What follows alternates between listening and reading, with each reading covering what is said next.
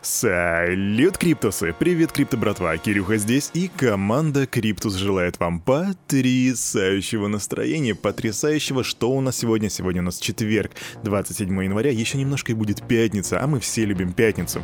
Итак, какая самая важная новость в криптопространстве на сегодняшний день?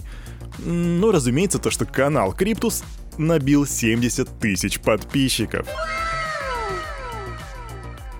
И это, безусловно, очень здорово. Спасибо вам, крипто братва, что вы смотрите нас, что вы с нами, что вы с нами в Телеграме, в ТикТоке, вы с нами в Инстаграме, вы с нами на Ютубе. Ладно, мы, как всегда, сейчас делаем распаковочку рынка, а потом мы переходим к свежим новостям, что у нас там случилось со вчера на сегодня. Раз, два, три, вух. Так, треба поглянути, що у нас там по рынку. Угу. Красный цвет. Красный цвет, ребята. И лидером роста у нас, положительного роста, у нас является T-Fuel 34,3% плюсом. А лидером отрицательного роста вроде как является Atom, минус 12,9%. И вообще в среднем минуса здесь около 10-11% практически по каждой позиции. DOT минус 7,3, ICP минус 9, NIR минус 11,4. Плак-плак. Биткоин плюс... А, плюс минус 4,6%, 35 935 долларов. Эфир 2384, минус 3,8%. Доминация битка 42,1, а капитализация рынка 1,62 триллиона. Индекс страха и жадности раз, ну, разумно, не что предположить, разумно видеть, что он упал до 20. Да, красный цвет, ребята. Ну давайте предположим, у кого в нашей жизни нету хейтеров. Ну понятно, что первым буду я, у меня хейтеров вообще нету. И, конечно же, у Центрального банка Российской Федерации. В общем, ЦБ прокомментировал хейт, который возник после публикации его доклада. Регулятор считает, что приобретение криптовалют россиянами — это вывод капитала из экономики. По его мнению, нужно вкладывать в депозиты, акции и облигации, которые обеспечивают финансирование экономики страны. Вот я сейчас это говорю, а у меня лицо прям пытается порваться. А вклады в криптовалюты могут полностью обесцениться. А, я напомню, что инфляция у нас минус 8,39%. Я не раскачиваю лодку, но циферки говорят сами за себя, ребятки. Буквально вчера, 26 января, состоялось заседание правительства, на котором Владимир Путин высказался по поводу регулирования криптовалют. Президент России заявил, что знаком с текущей дискуссией, которая возникла между Центральным банком и остальными ведомствами. Такие вопросы решает Центральный банк, заявил Владимир Путин, добавив, что ЦБ не стоит на пути технического прогресса и сам предпринимает необходимые усилия для внедрения новых технологий в эту сферу деятельности. Что касается криптовалют, у ЦБ своя позиция. Он считает, что расширение деятельности в этой области несет в себе определенные риски, в первую очередь для граждан. Также президент России призвал Кабинет министров и ЦБ прийти к единому мнению в области регулирования криптовалют, а потом отчитаться о результатах. Также он обратил внимание на индустрию майнинга.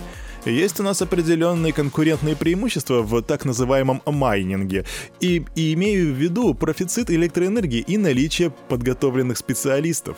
А Кирюха хочет вам напомнить, что не так давно Владимир Путин допускал, что за криптовалютами может быть будущее. И вообще у нас образуется такая интересная ситуация. Типа тяни толкая. Один тянет вперед, другой тянет назад, и кто-то тянет вообще в сторону. И еще недавно мы думали о том, что все, у нас сейчас крипте хана в России, а тут бам, и у нас появляется уже такое шоу, кто кого перетянет. Команда Криптус следит за тем, что происходит. Stay tuned, guys. Криптовалютный проект Dime, ранее известный как Libra, который поддерживает компания Meta, ранее известная как Facebook, изучает возможность продажи собственных активов в качестве способа вернуть вложения инвесторов. Это сообщает Fortune со ссылкой на собственные анонимные источники. По их словам, проект уже начал обсуждать с инвестиционными банками способы продажи проекта. Также в Meta планирует распределить сотрудников, задействованных в разработке Dime по другим проектам компании. И для тех, кто забыл, что же происходит, почему вдруг они, скрывая они начинают свертывать свой проект, дело в том, что они столкнулись с давлением регуляторов и поняли, что дальше двигаться уже не вариант. Гангстерская стычка между Макдональдсом и Илоном Маском. Вчера Илон предложил Макдональдс начать принимать доги, пообещав в ответ съесть Хэппи Мил в прямом эфире. Макдональдс парировал, что сначала Тесла должен начать принимать Grimace Coin. Кстати, такого коина к моменту, вот когда они это написали, как бы еще не было. Вот. Но, однако, предприимчивые пользователи быстро его создали в сети Binance Smart Chain, это занимает там буквально считанные минуты. И вот этот coin начал торговаться с 0.307 да, долларов долларов, а потом резко взлетел до 2 баксов. Сейчас он вроде как торгуется уже ниже 0,6. То есть это был рост на 285 тысяч процентов. И для вас, ребятки, кто вдруг сейчас решил бежать и покупать Grimace Coin, ну, во-первых, поезд уже ушел, во-вторых, ребятки, более 90% всего supply я находится в руках у владельца. Плюс это Binance Smart Chain, ну вы сами поняли, чем это пахнет. Не финансовый совет, не финансовая рекомендация. Посмотрите, сделайте research, но не рекомендую, не рекомендую. Один из создателей Dogecoin Билли Маркус написал в Твиттере, что мемная криптовалюта создавалась ради глупости и сатиры. Несмотря на это, Dogecoin стал самым популярным мемным токеном, так отмечает Маркус. И по его словам, это и отличает монету от других мемных токенов, выпущенных исключительно для получения финансовой выгоды, выгоды их создателей. Не все токены бесполезны. Некоторые проекты пытаются сделать что-то полезное, но большинство из них создано исключительно для быстрого обогащения, так утверждает создатель Dogecoin. А я напомню, что ранее этот человек уже избавился от всех своих токенов еще в 2015 году, продав их практически за бесценок. Рубрика «А что там у XRP?» Ripple осуществили обратный выкуп акций у частных лиц, среди которых есть также Tetragon. С ними они судились в прошлом году. И в рамках этой сделки оценка Ripple выросла с 10 миллиардов до 15 миллиардов. Интересно, что они хоть и повысили капитализацию на 50%, на токен XRP это вообще никак не повлияло, он сейчас торгуется крайне низко, 60 центов всего лишь.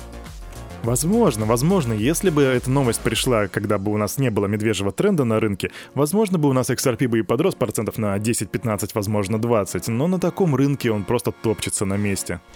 История о том, как Трезор ломали. В общем, есть такой американский предприниматель Дэн Рейх, и он в свое время купил Тета на 50 тысяч баксов. Какое-то время он хранил ее просто на криптобирже, а затем решил все это перекинуть на аппаратный кошелек и выбрал Trezor One. К паролю он подошел очень ответственно и написал его на лист... записал его на листочке бумаги. Спустя некоторое время, когда курс тета не показывал особого роста и наоборот даже, по-моему, обваливался, Рейх решил вывести бабки, но оказалось, что его друг и по совместительству соинвестор случайно потерял клочочек этой бумажки, на которой был записан пароль, фактически стоивший на тот момент целое состояние. И тут вот начинается история. В 2021 году капитализация этого кошелечка превышает 3 миллиона, поэтому ребята решили обратиться к белому хакеру Джо Гранду. Со мной связались с просьбой взломать аппаратный кошелек Trezor One и вернуть криптовалюту на сумму 3 ляма баксов. Я знал, что для взлома такого устройства уже проводились какие-то исследования, и подумал, что у меня получится. Я не подозревал, что проект превратится в катание на американских горках с более чем тремя месяцами экспериментов, неудач, успехов и душераздирающих моментов. В этом случае ставки были гораздо выше, чем обычно. У меня был только один шанс сделать все правильно. Так говорит Грант. И что же делает хакер? Он покупает три точно таких же кошелька и в течение трех месяцев их ломает. По итогу он обнаруживает, что в оперативной памяти устройства есть брешь, и оттуда можно слить пароль, который там находится. И все у них получается, они вводят пароль, да, бабки можно вывести, правда капа уже просела с 3 до 2 миллионов, но типа все нормально. И вот сейчас можно подумать, ха-ха, все, Трезору кранты, теперь мы знаем, как их ломать. Но представители Трезор уже заявили, что данную уязвимость устранили на более новых моделях, и их аппаратные кошельки более не копируют и не перемещают перемещают ключ и пин в оперативную память. А там аналитики из инвестиционной компании ARK Invest сделали свою аналитику и считают, что к 2030 году котировки биткоина могут достичь, угадайте скольки, полумиллиона. 700 тысяч долларов. М-м, 1,36 миллионов, а капитализация эфириум может быть 22,5 триллиона. Свой ориентир по поводу биткоина эксперты обосновали ожиданиями его легализации государствами в качестве законного платежного средства, а также ростом относительной доли в капитализации глобальных активов. А на это утро у парня за микрофоном все. С вами был Кирюха и команда Криптус желает вам потрясающего настроения на весь оставшийся день. И помните, все, что здесь было сказано, это не финансовый совет и не финансовая рекомендация. Сделайте собственные ресерчи, развивайте финансовую грамотность и прокачивайте критическое мышление. Хорошего четверга, до свидания.